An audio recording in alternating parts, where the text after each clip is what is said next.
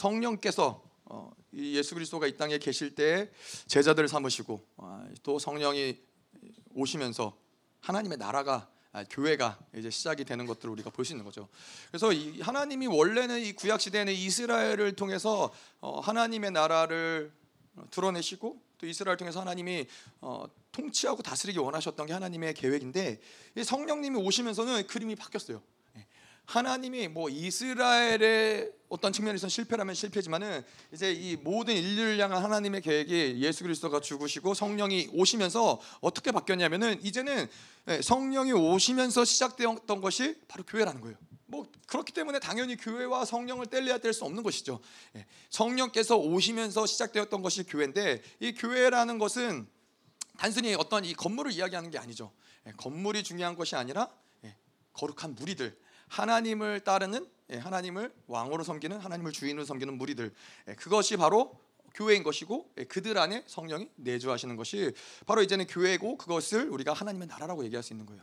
그래서 하나님의 나라라고 이야기하는 것은 무엇이냐면은 교회를 통해서 하나님의 나라의 속성들이 드러난다는 거예요. 그분의 풍성함이, 그분의 죄사함의 능력이, 그분의 지혜가 이 모든 것들이 교회를 통해서 드러나기 때문에 하나님의 나라라고 우리가 뭐 정확히 이게 하나님의 나라다 뭐 그렇게 얘기할 수는 없을지라도 하나님의 나라의 속성들이 교회들을 통해서 드러난다는 것이죠. 근데 이게 어, 떻게 해서 시작이 되었느냐? 성령이 오시면서 이것이 가능했다는 거예요.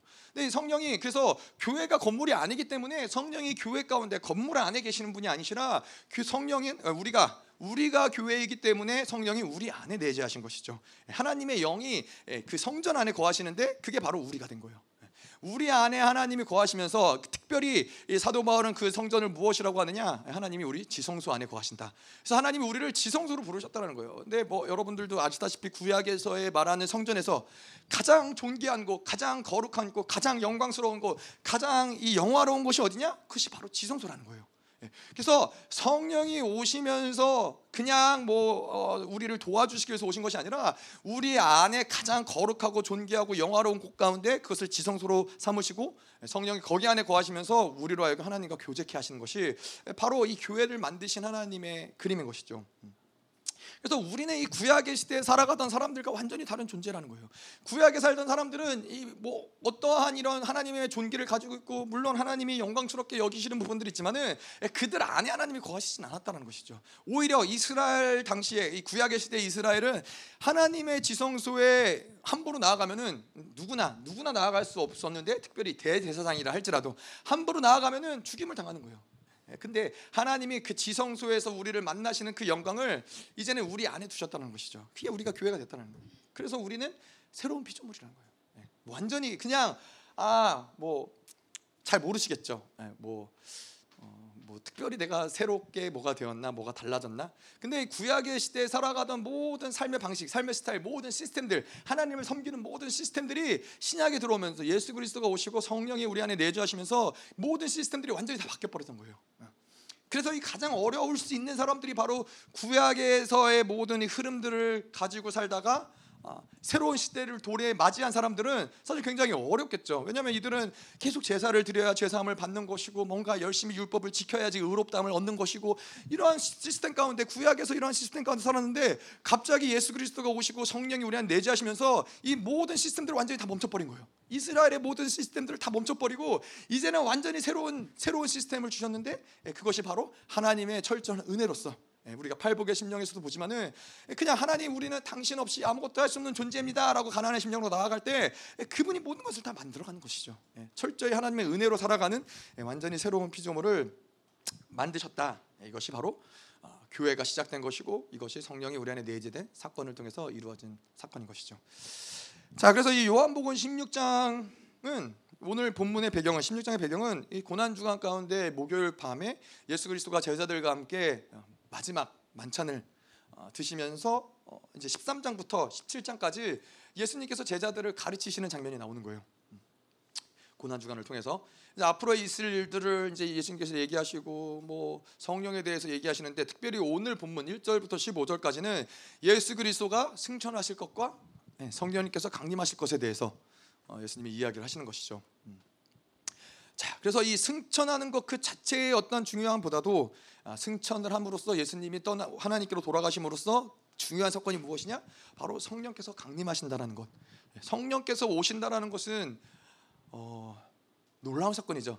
우리가 예언서에도 보면 알, 알, 알다시피 예언서에서 선지자들도 이해할 수가 없는 거예요. 아니 하나님의 영이 왜 우리 안에 거하시는지 예, 천사들도 흠모할 만한 천사들도 쳐다볼 만한 이해할 수 없어서 이게 도대체 무슨 일이냐? 예, 하나님의 가장 거룩한 것, 가장 영화로운 것 그곳에 계셔야 될 그분이 예, 인간 안에 들어오셔서 거기에 내재하신다라는 것은 이해할 수 없었던 사건인데 이제 예수님께서 그 성령께서 강림하신다는 것을 예언하는 장면이 나오는 것이죠. 자 그래서 예수님은 제자들에게 내가 너희들을 떠나가는 것이 유익이다. 아, 왜냐? 성령이 그래야 오실 수 있기 때문에. 자 그래서 우리가 거듭났다라면 하나 예수 그리스도를 믿고 거듭났다라면 한 가지 확정해야 될 것은 우리 안에 성령이 내주하심을 확증해야 된다는 거예요. 그거는 거듭난 사람들에게 이거는 완전히 모든 시스템들이 바뀌었기 때문에 예수 그리스도를 주인으로 영접하고 받아들인 사람 안에는 반드시 성령께서 우리 안에 내재하실 수밖에 없다는 거예요. 왜냐하면 이 모든 시스템 아, 이 예를 들어서 우리가 이 자동차를 운전을 할 때 있어서 자동차가 모든 것들이 다 준비되었지만은 열쇠가 없으면 어떻게 해요? 어, 차를 운전할 수 없잖아요. 마치 성령이 우리 안에 내주하지 않으시면은 이 모든 구약의 시스템들을 완전히 다 멈추시고 하나님 새로운 시스템을 만들어 놨어도 성령이 우리 안에 내재하지 않으시면은 이 시스템들이 가동이 될 수가 없는 거예요. 그런데 성령이 우리 안에 내재하신 것은 마치 그 열쇠를 주신 것 같은. 그래서 우리가 성령으로 성령이 우리 안에 내재하시고 그분과 살아갈 때 이 자동차가 시동이 걸려서 운전 운행이 되는 것처럼 예, 그렇게 성령이 새로운 시스템들을 운행시켜 나가는 것이죠. 우리 안에 말씀을 주시고 보혈을 두시고 예, 성령께서 그것들을 계속해서 우리를 정결케 하는 작업들을 어, 그분이 인도해 가신다는 거예요. 음. 그래서 거듭난 자들은 반드시 성령이 내주셨다는 것을 아, 믿어야 되고 예, 그래서 그 계속 이 성령을 충만함을 계속 유지할 수 있도록 애쓰는 것이 우리에게는 중요한 것이죠. 음. 자 그런데 이제 오늘 우리가 뭐 본문을 통해서도 뭐 끝까지는 아니지만은 봐야 될 중요한 부분이 이번 주와 다음 주에 중요한 부분이 성령께서 내재하셨는데 내재하시는 사건에서 가장 중요한 건 무엇인가? 이것이 이번 요한복음 16장 오늘 본문을 통해서 우리가 봐야 될 뿐인 거예요. 성령께서 우리한테 내재하신 걸 이렇게 놀라운 사건인데 새로운 시스템을 가동시키는 놀라운 사건인데 그분이 우리 안에서 만드시는 가장 중요한 사건이 무엇이냐? 바로 죄에 대해서 의에 대해서 심판에 대해서 알게 하신다는 거예요. 이게 성령님께서는 가장 중요한 사역이에요. 예. 우리가 뭐 여러 가지 어, 뭐 그런 게 있잖아요. 뭐 회사 같은 경우는 물건을 팔고 이익을 남기고 이게 회사에겐 굉장히 중요한 거고 뭐 올림픽에 나가는 운동 선수들에게는 열심히 운동을 해서 메달을 따는 게 중요한 것이고 근데 성령은 우리 안에 내재하시면서 그분에게 가장 중요한 거는 바로 우리에게 죄에 대해서 의에 대해서 심판에 대해서 이것들을 하나님께서 말씀하시고 규정하시는 것이 가장 중요한 사역이라는 것이죠. 자, 그래서 오늘 우리가 이것들을 가지고 말씀을 볼 텐데요. 자, 1절에 보면 내가 이것을 너에게 이름은 너희로 실족하지 않게 하리 함이니. 어, 예수님이 무엇을 이름이냐 무엇을 말씀하시느냐. 이제 주님이 승천하시고 성령님께서 강림하실 텐데 뭘 말씀하시는 거냐? 핍박이 있을 거라는 거예요. 네. 핍박이 있을 것을 예언한다는 거예요. 제자들이 성령이 오시면은 고난을 당할 텐데 이 고난에 대해서 예수님이 가르쳐 주시고 계시는 것이죠 자, 그런데 우리가 뭐 그럴 수 있잖아요. 성 제자들에게 이제 제자들은 처음 겪는 십자가의 사건이지만 저희들도 마찬가지로 우리가 예수 그리스도를 믿고 구원을 받고 성령을 받으면은 어, 그것이 다르지 않다라는 거예요. 그분을 믿고 성령을 받았으면 성령이 우리 안에 그 놀라운 분이 우리 안에 내재하시면은 모든 것이 다 행복하고 평안하고 잘 풀어지고 복받고 이래야 되는데 이상하게 성령이 오시면은 고난이 있다라는 거예요. 성령이 오시면은 핍박이 있다라는 거예요. 예수님이 그것을 제자들에게 이야기하시는 것이죠. 자 그런데 이 왜 이거 이것이 중요해요. 이거는 근데 뭐 하나님이 우리를 고통 주기 위해서 뭐 우리가 악하기 때문에 아, 악하기 때문이도 맞죠. 왜 그러시냐? 그분의 어떠함, 성령이 우리 안에 계시는데 그분의 어떠함을 알 때 이것들이 풀어지는 거예요. 아, 첫 번째로 성령이 어떤 분이세요? 오늘 말씀을 보니까는 오늘 말씀이 아니죠. 7절에 보니까 7절에 보니까는 큰 아, 17절 17절. 그는 진리의 영이라 세상은 능히 그를 받지 못하나니 이는 그를 보지도 못하고 알지도 못함이라 그러나 너희는 그를 아나니 그는 너희와 함께 거하시며 또 너희 속에 계시겠습니다. 성령은 진리의 영이라는 거예요. 어. 우리가 성령이 우리 안에 내재하실 때 우리가 성령을 받아들일 때 진리의 영으로서 그분이 우리 안에 거하신다는 거예요. 자, 근데 이 하나님의 말씀 진리의 특성은 무엇이냐? 다른 것과 섞일래야 섞일 수 없는 부분들이 있다라는 거예요. 그래서 성령이 우리 안에서 살아가면은 그 진리의 영이기 때문에 세상과 짝할 수 없는 세상과 함께 할 수 없는 영역들이 드러날 수밖에 없다라는 것이죠. 그래서 이 세상 세상으로부터 성령으로 살아갈 때는 세상으로부터의 고난과 핍박이 있을 수 있다는 거예요. 어, 또 한 가지는 이 진리가 우리 안에 들어올 때 성령이 우리 안에 들어올 때 뭐 빛이 들어올 때 어떤 어떤 일들이 일어나죠? 예. 어둠이 드러나는 것이죠. 예.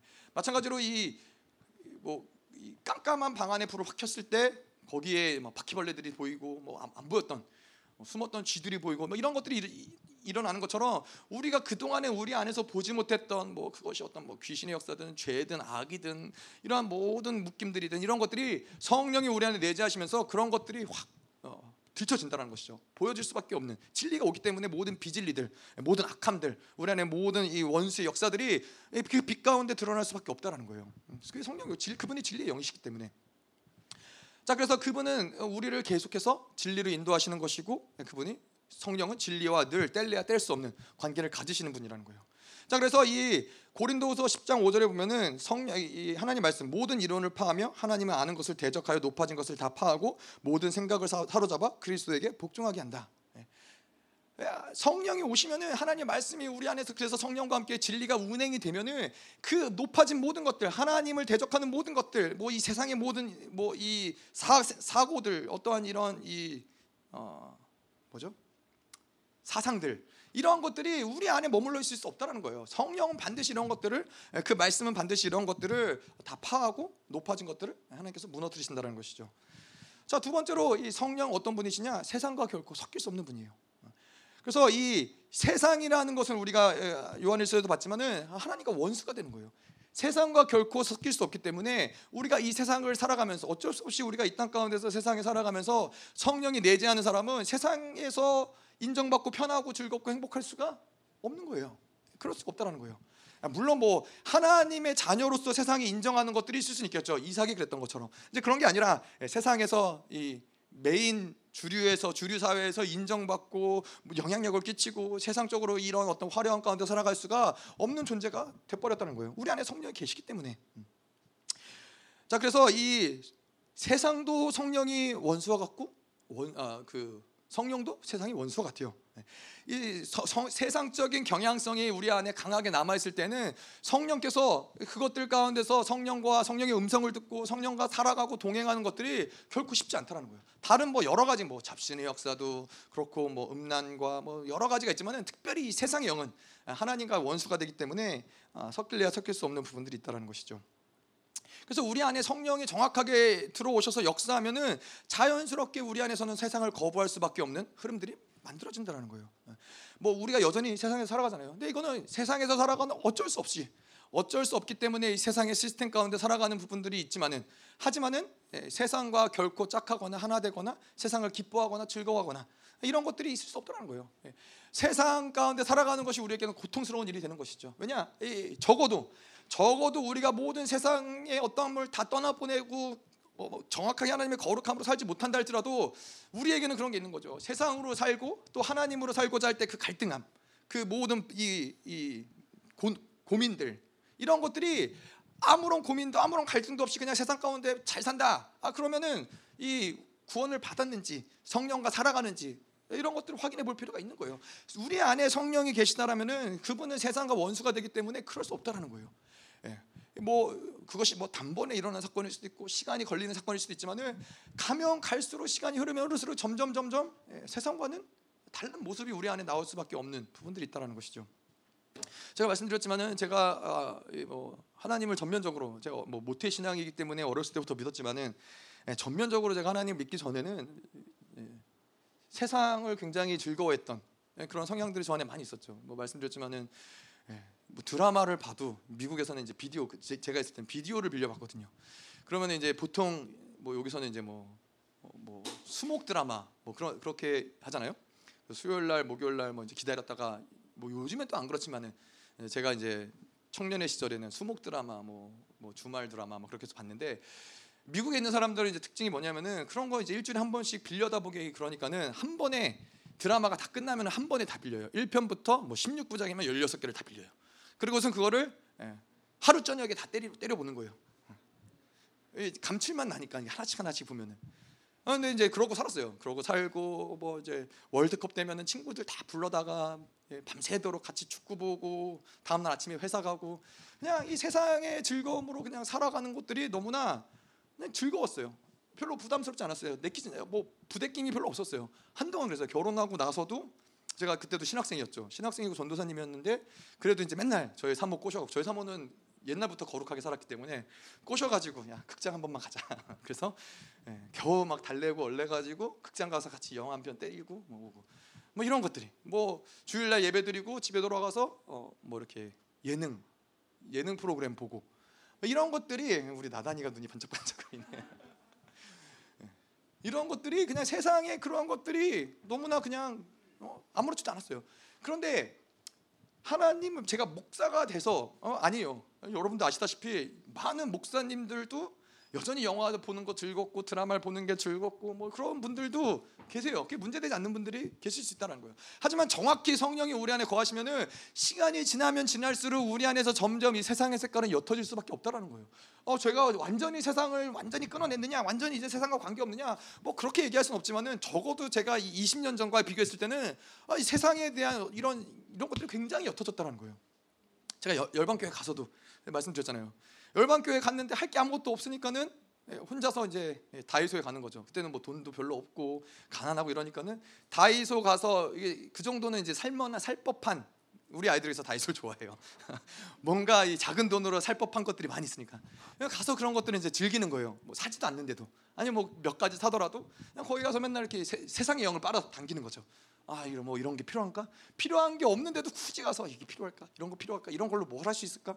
예, 뭐 그러는 것들이 제가 그래서 처음에 40일 금식을 할 때도 40일 금식을 할 때도 매일 뭘 했냐면은 매일 마트 전단지 보면서 하, 이거 맛있겠다. 이걸로 뭘 해 먹지? 아, 이걸 뭐 해 먹지?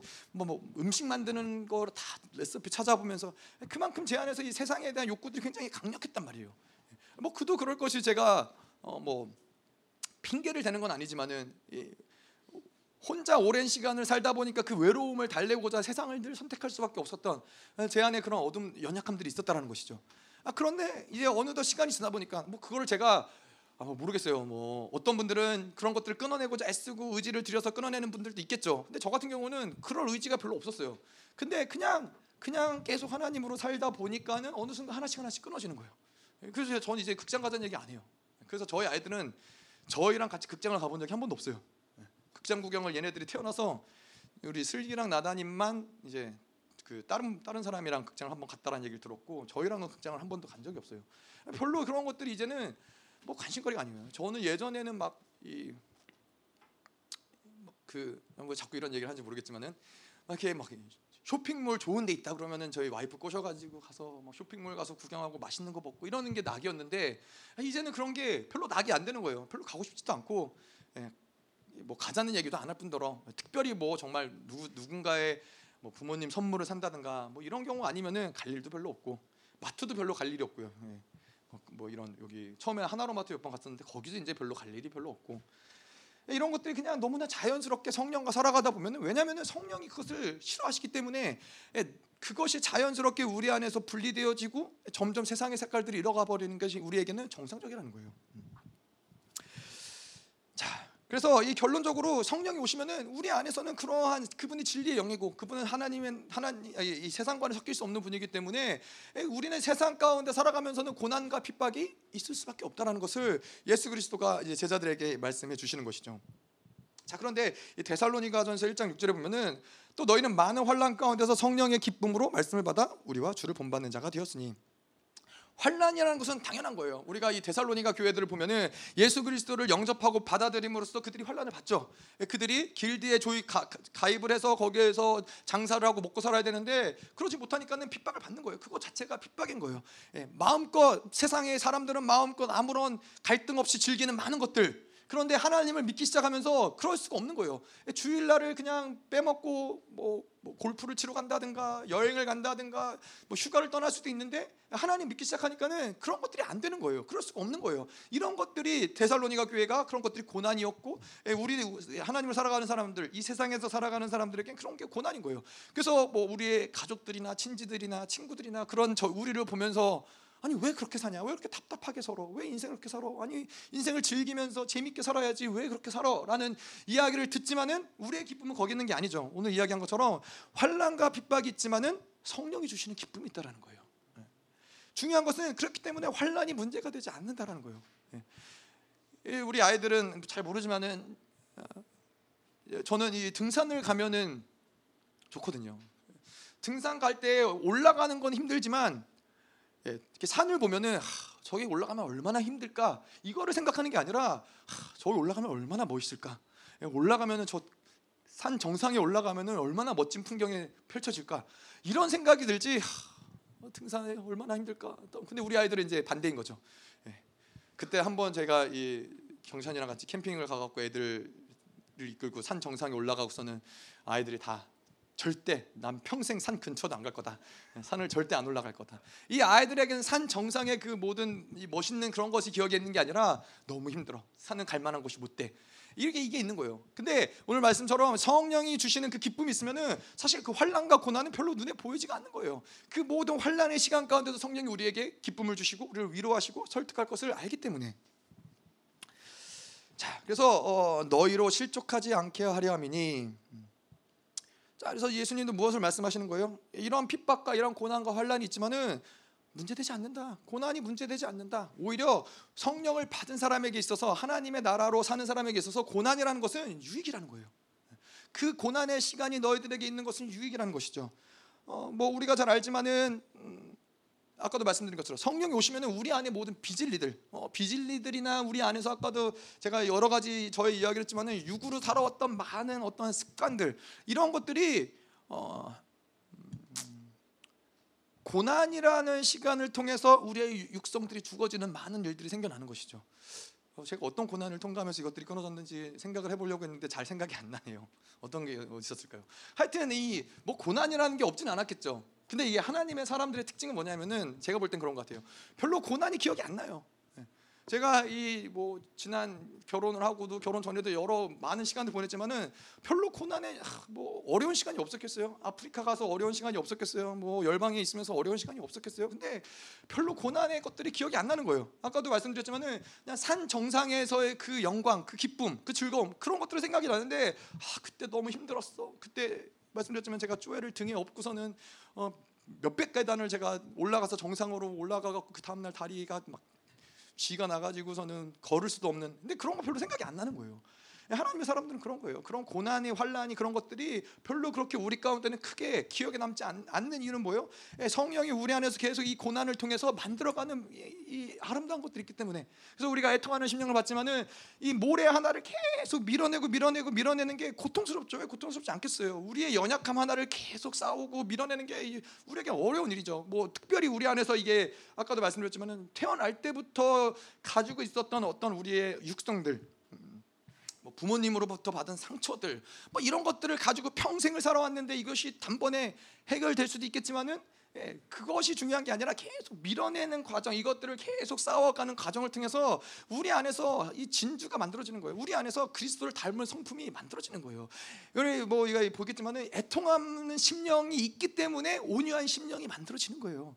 예, 그내 이 한 가지의 죄악, 나의 그 악함을 보기 때문에 어, 어떠한 사람을 봐도 판단하지 않을 수 있는 건 뭐예요?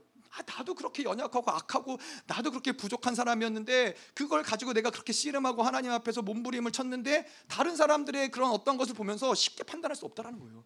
그래서 애통의 눈물을 흘리는 사람들은 그런 온유한 심령이 안 가질래 안 가질 수 없다라는 것이죠. 자 그래서 이런 고난이 우리에게 유익이 되는 건 무엇이냐? 반드시 이런 것은 우리의 육을 깎아내는 시간이 된다라는 것이죠. 자 그래서 우리가 이 성령이 오시면은 고난이 성령이 우리 안에 내재하신다. 아, 그것이 확증된 사람들은 우리 삶에 고난이 있다, 환란이 있다, 어, 뭐 이런 어려움들이 있다 이런 것들을 두려워하거나 어려워하거나 하는 것이 아니라 오늘 예수님 얘기한 것처럼 그것이 너희들에게는 정상적인 모습이다. 성령이 오시면은 고난이 있다, 핍박이 있다, 환란이 있다. 그분은 진리의 영이기 때문에 세상과 타협할 수 없는 분이기 때문에 그런 고난이 있을 수 있다라는 거예요. 자, 그런데 우리가 그렇기 때문에 우리가 공, 어떤 이런 고난이 온다, 공격이 찾아온다. 뭐 아까도 이야기한 것처럼 이스라엘 집회가 있기 때문에 적그리스도 공격이나 여러 가지 공격이 온다. 아, 그럴 때 우리가 취해야 될 방향성은 무엇이냐면은 아, 고난은 유익이기 때문에 이러한 공격들이 온다, 고난이 찾아온다. 이것은 우리에게 무엇을 얘기하느냐? 아, 하나님이 나의 믿음을 크게 하실 시간이구나. 왜냐 그분이 반드시 이 모든 고난의 시간을 승리를 이끌어가게 하실 것이고 이것을 승리하고 일을 일어났을 때 하나님의 사람들은 성령의 사람들은 계속 그 성령의 열매들이 우리 안에 맺어질 것이기 때문에 어떠한 고난이 찾아오더라도 어떠한 환란이 찾아오고 어떠한 공격이 오더라도 이것은 믿, 믿는 자들은 이 시간을 내가 반드시 견뎌내고 버텨내고 통과하고 승리해서 예, 하나님의 새로운 것들이 하나님의 아름다운 것들을 열매 맺으리라. 그 시간이 됐다. 하나님 나의 믿음을 크게 할 시간이 됐다. 예, 이런 거예요. 우리가 어 제가 뭐 음, 그런 얘기를 했지만은 하나님이 기름 부으심을 따라서 우리를 쭉 인도해 가시는 시간들이 있어요. 뭘 애쓰지 않고 노력하지 않아도. 근데 어느 순간에는 그것을 넘어서야 되는 시간이 있단 말이에요. 그것을 어, 돌파해야 되는 시간이 찾아와요. 예, 뭐 여러 가지로 표현할 수 있지만 우리의 스파링 파트너가 바뀌는 시간일 수도 있고 영적으로 우리가 이 뭐 길갈에서 여리고로 넘어가는 시간일 수도 있고 뭐 여러 가지 이런 시간이 있을 때 뭐, 뭐 그냥 하나님과 살아갈 때는 그분의 기름 부으심으로 계속해서 은혜를 주시고 그러지만은 요 시간만큼은 우리가 이것들을 돌파하고자 싸우고 예, 넘어서고자 하는 그러한 믿음이 우리 안에서 올라와야 된다. 그것도 뭐 우리의 노력이냐 그게 아니라 믿으면 되는 거야. 아 뭔가 지금 이렇게 강력한 공격이 있는 걸 보니까는 하나님이 나를 성장시키는 시간이구나. 뭔가 새롭게 내가 돌파되는 시간이구나. 하나님의 새로운 영광을 보는 시간이구나. 예, 오히려 하나님의 사람들은 뭔가 원수들이 아무리 우리를 누르려고 하고 깨뜨리려고 해도 그때 그런 믿음이 올라오는 거예요. 예. 자, 2절 사람들이 너희를 출교할 뿐 아니라 때가 이르면 물은 너희를 죽이는 자가 생각하기를 이것이 하나님을 섬기는 일이라 하리라. 자 여기서 이 누구를 얘기하는 것이냐 바로 유대인들이 유대인들을 이야기하는 것이죠. 어, 이 고난, 출교, 뭐 그리고 순교 이런 것들이 이 성령이 오시면서 예수 그리스도가 떠나면서 유대인들이 제자들을 핍박할 것에 대해서 말씀하시는 거예요. 어. 그래서 그들이 중요한 건 뭐냐면은 이렇게 제 유대인들이 제자들을 핍박을 하는데 그들은 어떻게 착각을 해요? 어, 하나님을 섬기는 것이라고 착각을 한다는 거예요. 그렇게 하는 것이 하나님을 뭐 사도 바울도 그랬잖아요. 예수 그리스도를 따르는 자들을 핍박하는 게 하나님을 섬기는 올바른 길이라고 생각을 한 것이죠. 유대인들이 우리가 이스라엘 이야기하지만은 그것이 여전히 이스라엘의 아픔인 것이죠. 하나님을 대적하고 적그리스도의 역사 가운데서 하나님을 받아들이지 않고 예수 그리스도를 믿는 자들을 핍박하는데 그들이 그러면서도 뭐를 생각해요? 아 이렇게 하나님을 내가 올바로 섬기고 있구나. 내가 말씀을 지키고 있구나. 이렇게 착각한다는 거예요. 자, 근데 이게 아까도 말씀드렸지만 기도하면서도 말씀드렸지만 스가랴서에 보면은 그런 게 하나님이 멋있으신 거죠. 그러한 이스라엘을 하나님이 오셔서 짓밟으시고 어, 너가 어떻게 나에게 그럴 수 있느냐 그러시는 것이 아니라 예, 수 그리스도가 그들이 메시아를 구할 때 그가 오셔갖고 어, 내가 친구의 집에서 얻은 상처라 그러면서 그들의 마음을 완전히 녹여버리시는 예, 하나님이 그러한 일들을 이스라엘 위해서 아, 준비하고 계시는 거죠. 어, 여러분들도 그때까지 잘 살아 계셔서 예, 이스라엘이 회심하고 돌아오는 예수 그리스도 영접하는 그런 장면을 봐야 되지 않겠습니까? 저는 제가 이제 예수님이 오시면 기대될 것 중에 하나 아, 하나는 이제 하나님 예수 그리스도가 백마를 타시고 예루살렘 성 앞에서 오셔가지고 성에 입성하는 장면을 보고 싶은 것이고 또 한 가지는 이스라엘이 회심하면서 그 감격스러운 어, 예수님과 어, 화해를 이루고 연합을 이루는 그런 장면들을 보고 싶은 것이죠. 자 그래서 어쨌건 이스라엘은 하나님을 모른다라는 거예요. 어, 아, 니죠 3절 3절 자, 그들이 이러한 일을 할 것은 아버지와 나를 알지 못함이라 모른다는 거예요. 하나님을 모르기 때문에 아, 그런다라는 거죠. 음. 호세아 4장 6절에서 그래서 여호와를 아는 지식이 없어서 망한다. 아, 6장 3절에는 여호와를 알자 힘써 여호와를 알자. 그래서 안다라는 거는 이스라엘 백성들이 누구보다 하나님에 대한 지식이 없겠어요? 하나님이 누군지 모르시겠어요? 하나님의 말씀이 뭔지 모르겠어요? 아니에요. 여기서 말하는 것은 무엇이냐? 호세아 선지자가 말하는 것은 무엇이냐? 아, 하나님을 만나고 하나님과 살아야 된다는 걸 이야기하는 거예요. 하나님을 경험하고 있어야 된다는 것을 얘기하는 거예요. 근데 유대인의 한계는 뭐예요? 하나님을 만나지 못하고 있다는 거예요. 하나님을 만나지 못하고 그들이 가진 경험, 그들이 가진 지식, 예, 그들이 행해 왔던 종교 생활에 매여 있다 보니까는 예수 그리스도가 왔는데도 그것을 보지 못하는 거예요. 하나님을 만나야 그분이 아 저분이 예수 그리스도다. 예, 하나님으로 살아가던 자들은 아는 거예요. 예수님이 오셨을 때 그 목자들, 어, 동방 박사들 이러한 자들은 예수님이 오시면은 아 우리가 기다리던 메시아가 오셨구나 이거를 볼 수 있는 것인데 이 유대인들 많은 대부분의 유대인들을 보지 못했어요. 하나님을 지식으로 아나 그분을 만나고 있지 않았기 때문에 그분을 그분의 음성을 듣고 있지 않았기 때문에 모른다라는 것이죠. 자 그런데 이제 마지막 때에도 마찬가지예요. 마지막 때에도 아까도 이야기한 것처럼 세상이 반드시 하나님을 믿는 자들을 핍박할 거예요. 뭐 지금도 물론 그렇지만은 하나님을 믿는 자들을 핍박하고 교회를 핍박하지만은 마지막 때에는 하나님을 만나지 못하는 종교꾼들, 교회들 이런 것들로부터 어, 핍박을 받을 수 있다라는 거예요. 왜냐 그들이 하나님을 만나고 있지 못하기 때문에 그들이 무슨 착각을 해요? 아 우리가 하나님의 규례를 지키고 있다, 하나님의 말씀을 지키고 있다. 예, 그것이 마지막 때 또한 남은 자들에게 일어날 일인 것이죠. 예수님도 마찬가지죠. 예수님도 누구에게 결국엔 십자가에 못 박혀 죽음을 당하셨느냐? 예, 종교 지도자들에게, 종교꾼들에게 그 예수님이 죽임을 당하셨다는 거예요. 음. 참 무서운 일인 것이죠. 뭐 우리도 마찬가지로 예, 계속 그래서 우리는 하나님을 만나는 게 중요한 거예요. 하나님의 말씀을 얼마나 아느냐, 내가 얼마나 열심히 신앙생활을 했느냐, 이 모든 것을 다 뛰어넘어서 가장 중요한 것은 내가 지금 이 순간에 하나님을 만나고 있느냐. 그분은 지금도 이 순간에도 계속 우리에게 다가오시는 영원한 현지형이신 하나님인데 그분을 내가 받아들이지 않고 있는 그 순간에는 예, 나는 하나님 만나고 있지 않은 거예요. 하나님을 알지 못하는 거예요. 하나님을 알지 못하는 그 상황 가운데서 내가 살아가는 모든 것들 아, 이런 거 굉장히 위험천만한 것이죠. 계속 보도록 하겠습니다. 4절 오직 너에게 이 말을 한 것은 너희로 그때를 당하면 내가 너희에게 말한 이것을 기억나게 하려 하며 처음부터 이 말을 하지 아니한 것은 내가 너희와 함께 있었음이라. 아, 고난이 오는 것에 놀라지 말아라. 정상적인 거다. 필요한 부분이다. 음, 예수님이 그런 말씀을 하시는 것이죠. 그래서 우리 가운데도 성령으로 살면서 우리 안에 고난이 온다.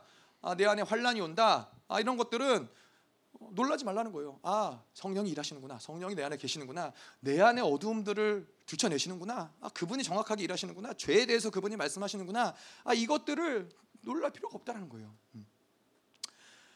자, 근데 이 성령이 오셔서 우리가 당하는 고난은 어, 반드시 그런 부분들이 있죠. 우리 안에 있는 육성들, 육으로 살아왔던 어떤 부분들, 아, 이런 것들이 성령이 오면서 부딪힘으로 인하여서 드러나는 부분들이 있지만은 그래서 우리가 받는 모든 고난들이 다 아, 우리의 이 육성이 때문이냐, 우리의 악 때문이냐, 우리의 죄 때문이냐, 어, 고난을 그렇게만을 이야기하기에는 어려운 부분들이 있다라는 거예요. 왜냐하면은 이 고난이라는 것은 사실 뭐 그게 같은 얘기긴 하지만은 어, 뭐 우리의 악 때문에 고난 받는다. 아, 이게 바로 이 율법과 바리새인들이 어, 가졌던 것이죠. 아, 저 사람이 저렇게 고통받는 것, 저 사람이 저렇게 고난받는 것, 저 사람이 저렇게 병든 것은 다 저 죄 때문이야. 저 가문의 죄 때문이고, 저 사람의 죄 때문이고, 예, 이 죄 때문이야라고 그렇게 규정을 내린 부분들이 있다라는 거예요. 어, 뭐 그게 그렇지 않다냐, 아, 아는 거냐, 뭐 그렇게 꼭 다 얘기할 수는 없지만은 중요한 것은 이 모든 성령, 특별히 성령이 오시면서 우리에게 드러나는 고난은 결국에는 우리로 하여금 성령과 살아가게 만드는 작업이라는 데 더 큰 초점이 있다는 거예요. 그렇기 때문에 그 고난이 육성을 쪼개는 것일 수 있죠. 육성 우리 안에 있는 묶임들을 들춰내고 어둠들을 들춰내는 그런 그러한 작업이 고난이지만은 더 큰 범주 안에서는 성령과 함께 살아가기 위해서 이런 일, 일어나는 일들이라는 거예요. 그래서 초점 자체가 다른 거죠. 그래서 내가 고난을 당할 때 아, 내가 죄인이라 그렇지, 내가 죄를 져서 그렇지, 아, 내가 내 육성에 강해서 그렇지. 그게 아니라 죄, 우리 안에 고난이 찾아올 때는 아 성령과 살아가기 위해서 하나님 뭔가 만들어 가시는구나. 성령과 살아가기 위해서 하나님 이것들을 일구 가시는구나. 이런 것들을 볼 수 있는 것이죠. 자 그래서 우리에게는 고난이 유익이란 거예요. 아, 고난이 모든 사람에게 유익이냐 그렇지 않아요. 근데 성령으로 살아가는 자들에게는 반드시 고난이 유익이에요. 고난을 통해서 우리의 육성이 죽어지는 것이고 고난을 통해서 우리가 회개하는 것이고 예, 특별히 고난이 아니고서는 볼 수 없는 우리 악들이 있어요. 그냥 내가 편안하게 편안한 평탄한 삶 가운데 모든 것들이 다 풍성하고 모든 것들이 다 잘 되는 상황 가운데는 볼 수 없는 내 안에 악들이 있다는 말이에요. 예, 그런데 이런 악들을 가지고서는 하나님 나라에 하나님 앞에 서는 것이 복이냐? 아니죠. 이러한 악들이 고난을 통과하더라도 이러한 악들이 드러나고 이런 것들을 회개하고 이런 것들이 처리되면서 하나님 앞에 섰을 때 가장 영광스러운 모습으로 서는 게 그게 축복인 것이죠. 그렇기 때문에 고난이라는 것은 반드시 우리에게 유익일 수밖에 없다는 거예요. 어떠한 모습이든 우리를 회개케 하고 우리의 육성을 죽이는 과정이 되기 때문에. 자 그런데 여기서 예수님이 이제 처음부터 이 말을 하지 아니한 것은 내가 너희와 함께 있었음이라.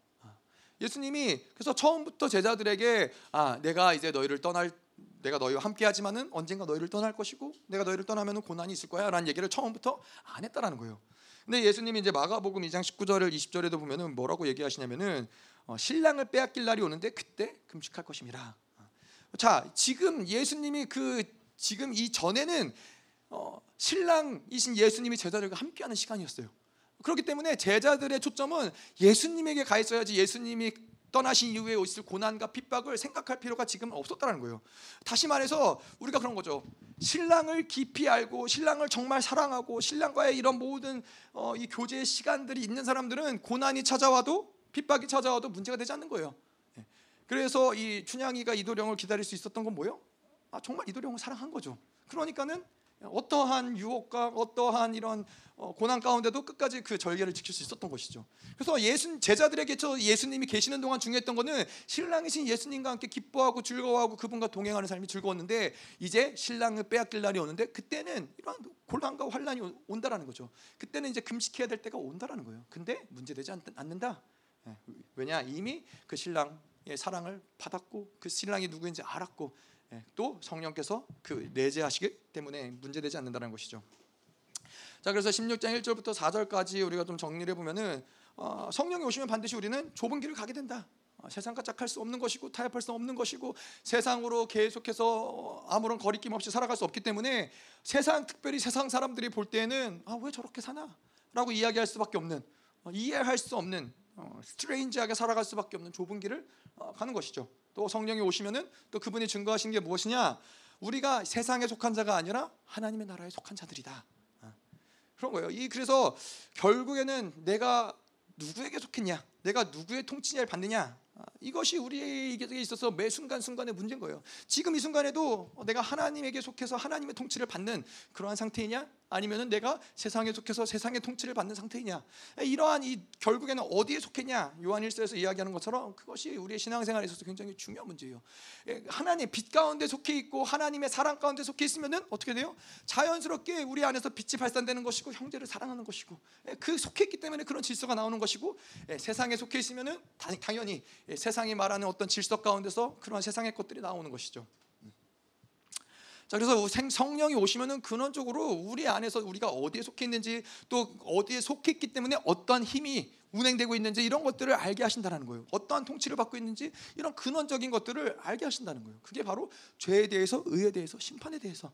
나라는 존재가 그냥 나라는 어떠한 이 객관적인 주체로서 살아가는 어떤 한 명이 아니라 내 안에서는 수없이 많은 영이 역사하고 내 안에서 수없이 많은 어떠한 묶임들과 영향과 이런 것들이 결국에는 오늘 내가 하는 말 한마디, 내가 행동하는 어떤 행동 하나 이러한 것들이 그러한 오랜 시간 축적되었던 많은 영향력들을 통해서 나오는 그런, 그런 것이란 것이죠.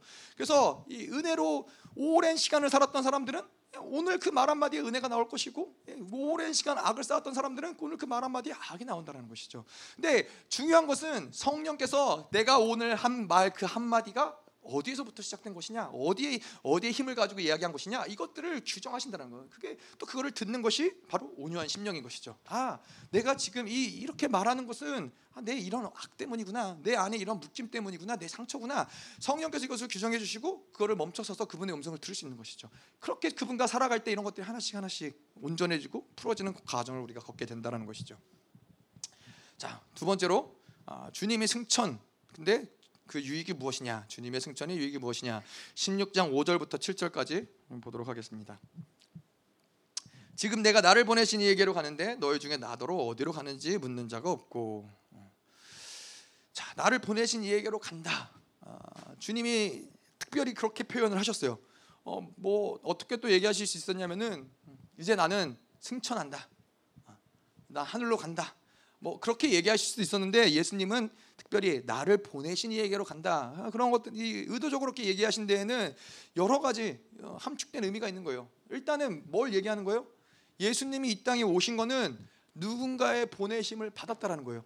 어, 그것이 바로 이제 이사야서 42장 1절에 내가 택한 사람을 보라. 하나님이 택해서 보낸 그 사람이 누구냐? 그 사람이 바로 예수 그리스도라는 거예요. 자, 그래서 나를 보내신 이에게로 간다라는 것은 하나님이 예수를 택하셨다. 그리고 그 택하심을 받아서 하나님이 그를 이 땅에 보내셨다. 이것을 의미하는 것이고요. 또 그 보내심은 어떤 보내심이에요? 예수 그리스도가 이 땅에 하나님의 아들이라는 존재로서 오셨지만은 그 아들의 정체성을 그분이 포기하시고 철저히 성령님을 의지해서 인간의 몸을 가지고 예, 그분만을 의지해서 이 땅 가운데 살아 살으셨고 그리고 그분의 인간으로서 어, 한 번도 죄를 짓지 않고 이루셔야 될 그 목적을 어, 그분이 이루신 것이죠. 그 모든 이 어, 성취해야 될 것들을 그분이 다 성취했기 때문에 어떻게 해요? 다시 나를 보내신 이에게로 돌아간다는 거예요. 네. 그가 뭔가 이 목적을 실패하고 목적이 여전히 끝나지 않았는데 아버지께로 돌아가는 것이 아니라 나를 보내신 이에게로 돌아간다는 것은 이제는 보내 맡겨진 모든 사명을 다 마쳤다. 예, 모든 목적을 다 성취했다. 내가 완전히 하나님 예수 그리스도가 이 모든 것들을 다 승리했다. 예, 이것을 가지고 이제 하나님께로 다시 돌아간다는 것을 이야기하는 것이죠. 그렇기 때문에 그냥 단순히 승천했다라는 표현을 하지 않고 이제는 이 모든 것을 성취하고 나를 보내신 에게로 돌아간다라는 표현을 쓰고 있는 것이죠. 자 그런데 이제 중요한 것은 성령이 오시면은 우리 안에 성령이 오시면은 그때야 비로소 우리가 이런 것들을 알게 된다라는 거예요. 예수 그리스도가 이 땅에 오신 이유, 예수 그리스도가 이 땅에 오셔서 이루신 사건들, 성취한 것들 이런 모든 것들을 제자들은 그 전에는 알지 못했어요. 제자들은 예수님 이 땅에 계실 때 성령이 오시지 않을 때는 알지 못했는데 성령이 오심으로써 이 모든 것들을 어, 그때야 비로소 알 수 있었다라는 거예요. 우리도 마찬가지인 거예요. 성령과 살아가지 않으면은 예수 그리스도가 우리 안에 이루신 많은 것들이 뭐예요? 그 그분의 보혈이 오늘도 우리 안에서 운행돼서 모든 죄를 정결케 하시고 너를 의롭다 하시고 또 예수 그리스도가 그 모든 승리를 이끄시고 우리에게 영원한 승리를 주시고 은혜의 보좌 앞에 우리를 천거하시고 이 모든 사건들이 성령으로 살지 않으면은 아, 이런 것들을 알지 못하는 거예요. 알지 못한다라는 것은 이런 것들을 경험하지 못한다라는 거예요. 그래서 우리에게 성령을 내재하고 성령 충만을 유지하는 것이 그만큼 중요한 것이죠. 음. 자 그래서 너희 중에서 나더러 어디로 가는지 묻는 자가 없고 성령을 받지 못했기 때문에 모르, 니까 제자들이 물어볼 수가 없는 거예요. 그렇기 때문에 성령께서 아, 예수 그리스도가 왜 오셨고 그분이 이루신 것이 무엇이고 그분이 누구이시고 이런 걸 모르기 때문에 하나님의 나라도 이해할 수 없는 것이죠. 성령 성령을 받지 못하면은 하나님의 나라를 이해할 수 없어요. 저희가 아까 기도하면서도 얘기했죠. 그 천년 왕국의 그 영광을 우리가 바라보고 기대하고 왕 같은 제사장으로 그분 그 나라에 들어가고 이 모든 모든 것들이 성령이 내재하지 않은 사람에게는 굉장히 다 허, 허망한 얘기예요. 허황된 얘기예요. 아 그게 다 무슨 이 땅에서 잘 먹고 잘 사는 게 중요하지. 뭐 천년왕국이 무엇이고 죽고 나서 영원한 세계가 무엇이고 허황된 얘기인데 성령이 내 안에 계신 분들은 성령이 내 안에 거주하는 사람들은 아 그것이 너무나 확연한 거예요. 그 소망이 너무나 간절한 거예요. 아 이제 곧 예수 그리스도가 다시 오실 왕으로서 다시 오실 텐데 그때 내가 가장 영광스러운 모습으로 왕 같은 제사장으로 그분과 함께 이 나라를 통치할 것에 대한 그 그분의 얼굴을 매일 같이 얼굴과 얼굴을 맞대고 그분 사랑하는 그분을 만날 것에 대한 기대감이 늘 새롭게 있다라는 거예요. 성령이 우리 안에 계시기 때문에 그, 그가 이것들을 매일 같이 확증하시기 때문에 여러분들 그런 소망이 계속 있으세요? 그 소망을 계속 예, 유지하셔야 돼요. 예. 예, 예전에 이제 저희 그 아프리카에서도 이런 이야기를 하면서 그 아프리카 계신 분들한테 이제 천년 왕국이 오면은 예수님이 우리 왕 같은 제사장으로 우리를 부르시고 하나님의 어떤 나라를 맡기시고 지역을 맡기시고 통치를 통치하게끔 맡기실 텐데 이제 그 스와질랜드였으니까 스와질랜드의 왕 같은 제사장으로 다스릴 분 손 들어 보라고 아무도 손 안 들어요. 스와질랜드가 그렇게 잘 사는 나라가 아니었거든요. 잘 사는 나라가 아니거든요. 아무도 손 안 들고 뭐 다른 나라, 뭐 미국이니 뭐 다른 나라니 다른 나라 다스리고 통치하기 원하는 거예요. 여러분들 우리나라의 왕 같은 제사장으로 난 서고 싶다. 네, 우리 나단이 손 들었어요. 네. 네, 그러한 소망이 뭘 말씀드린 거냐면은 뭐 이걸 내가 지금 내가 정하느냐 그건 별 뭐 사실 그게 의미가 있는 건 아니죠. 근데 그 나라는 실질적인 나라라는 거예요. 아니 여러분 생각해 보세요. 우리 아이들도 이제 생일날 뭐 선물을 받잖아요. 그러면은 생일에 1년 남았는데 1년 전부터 생각하는 거예요. 아, 아빠 나 생일 선물 뭐 받을지 지금 찾아보면 안 되냐고. 야, 1년 남았어. 1년. 생일 다 되면 그때 가서 찾아. 근데 이게 너무나 실질적이기 때문에 이 아이들은 계속 그걸 꿈꾸고 있는 거예요. 하나님의 나라는 실질적인 나라기 때문에 그거를 계속 아브라함이 본향을 바라보면서 그 본향을 받기 때문에 이 땅 가운데서 뭐 소유하지 않고 텐트에서 살았던 것이 실제인 것처럼 우리도 마찬가지인 거예요. 그 나라를 바라보면서 그 도리의 하나님의 나라 그 영원한 나라를 바라보면서 계속 그 기대감이 성령으로 사는 사람들이 있는 거예요. 아, 그분이 오실 때 아, 나는 얼마나 그때도 우리가 했던 것처럼 얼마나 아름다운 집에 살며 그분과 함께 동행하며 아, 그분과 이런 어떤 이 기쁨들을 누릴 수 있을까 이런 것들이 계속 실질적으로 우리 안에서 살아난다는 것이죠. 그런데 성령으로 살지 않으면 성령을 받지 못하면 하나님의 나라를 이해할 수가 없어요. 예, 하나님의 나라를 보지 못하는 거예요. 예, 그냥 이, 이 땅에 있는 것이 모든 것이 아, 돼버리는 것이죠. 음. 자, 6절 계속 보도록 할게요. 도리어 내가 이 말을 함으로 너희 마음에 근심이 가득하였도다. 예, 제자들은 예수님이 이 내가 이제는 가고 보혜사 성령을 너에게 보내겠다 이런 이야기를 할 때 내가 이제 나를 보내신 얘기로 내가 돌아간다 이런 이야기를 할 때 제자들은 근심이 가득했어요. 음. 이 여러분 이 온도 차이가 느껴지세요? 예수님과 이 제자들의 온도 차이가 어, 뭐 예수님이 내가 너희들 지긋지긋했는데 말도 안 듣고 내가 가르쳐도 듣지도 못하고 아 이제 지긋지긋했는데 드디어 드디어 나는 떠난다. 드디어 나는 이 하늘나라로 간다. 너희들 잘 먹고 잘 살아라. 어, 예수님이 그러한 마음으로 제자들을 떠나셨어요? 아니에요. 예수님이 예수님은 어떠한 마음이셨냐면은 야, 이제 내가 이 모든 사역을 다 마치고 이제 하나님이 나를 보내신 그 모든 것들을 다 마치고 이제 너희에게 정말로 가장 좋은 선물을 줄 수 있는데 그걸 바로 성령이다. 그, 그 기쁨과 기대감과 있는 거예요. 이제 예수 그리스도도 하늘 성소에 가시고 만왕의 왕으로서의 그 왕, 왕자에 앉으시고 모든 것들을 예수님은 바라보고 계시는데 제자들은 뭐요? 근심하고 있는 거예요. 어. 제자들은 왜 근심해요? 다분히 인간적일 수밖에 없기 때문에 그래요. 다분히 인간적일 수밖에 없기 때문에. 예. 왜냐하면 예수 제자들에게 있어서 예수님은 어, 그들에게 있어서 예수님은 보호막이 되시고 모든 것들을 책임져 주시는 분이 되시고 예, 그들을 인도하는 어, 또 그들의 어떤 이, 이 세상적인 소망을 주는 이스라엘 회복할 왕으로서의 모든 것들을 품고 있었기 때문에 예수님이 떠나시면 이들은 큰일 나는 거예요. 앞으로 누가 나를 먹여주고 누가 나를 살리고 어, 누가 나를 보호해주고 풍 랑을 만났을 때 이 풍랑에서 누가 나를 건져줄 것이고 먹을 것이 없을 때 어, 누가 물고기와 떡을 줄 것이고 이런 것들이 제자들에게는 걱정이 되는 거예요. 이런 것들이 뭐예요? 인간적인 다분히 인간적인 것들이 어, 그들의 근심과 걱정을 계속해서 만들어낸다는 것이죠. 하나님 예수 그리스도가 보는 그 영광, 하나님이 보는 그 영광, 성령이 보는 그 영광을 함께 보지 못하고 있는 그런 상황인 거예요. 근데 우리도 마찬가지예요. 우리도 성령을 받지 않고 성령으로 살아가지 않다 보면은 계속해서 자기 중심으로 살아가고 생존으로 살아가고 아, 이런 근심과 염려와 걱정으로 쪄들어서 살아갈 수밖에 없는 모습이 우리 안에도 드러난다는 거예요. 자기 다분히 자기 방식, 자기 생각 안에서 어떻게 하면은 내가 잘 먹고 잘 살 것이고 어떻게 하면은 고통당하지 않을 것이고 어떻게 하면은 내가 내가 나 나 나 나 이러한 가운데 살아가니까는 그 삶은 계속해서 염려와 걱정과 근심 예, 이것으로 살아갈 수밖에 없다는 것이죠. 자, 근데 이제 재미난 건 이제 영적 질서가 이렇다는 거예요. 이 육체적인 삶을 살아가는 어떤 모습들, 계속 근심, 인간적인 어떤 근심과 걱정과 이런 일들을 계속 걱정하고 있다 보면은 어떻게 돼요? 그러한 두려움들, 아, 이런 일이 생기면 어떡하지? 먹을 게 없으면 어떡하지? 무슨 사고가 나면 어떡하지? 아, 다치면 어떡하지? 아프면 어떡하지? 이런 많은 걱정과 염려들, 그 두려움들이 계속해서 우리 안에서 운행될 때는 어떻게 해요? 영적인 질서는? 네. 그러한 모든 두려움들은 그러한 사건들을 만들어낸다라는 거예요. 그래서 이 여러분 아시잖아요. 뭐 점쟁이 찾아가 갖고 점쟁이가 어, 뭐 이번 여름에는 물가를 조심해야 된다고. 그럼 어떻게 돼요? 꼭 물에서 사고 나는 일이 생기는 거예요. 그 점쟁이가 뭘 맞춰서가 아니라 계속 그 머리 가운데 그게 박혀 있는 거예요. 그런 영적인 질서가 계속 그것 때문에 두려워하고 두려워하고 걱정하고 근심하면은 그 거, 걱정하고 근심하고 두려워한 일이 예, 생겨나는 것이죠. 이러한 것들이 그런 것들을 뭐라 그래?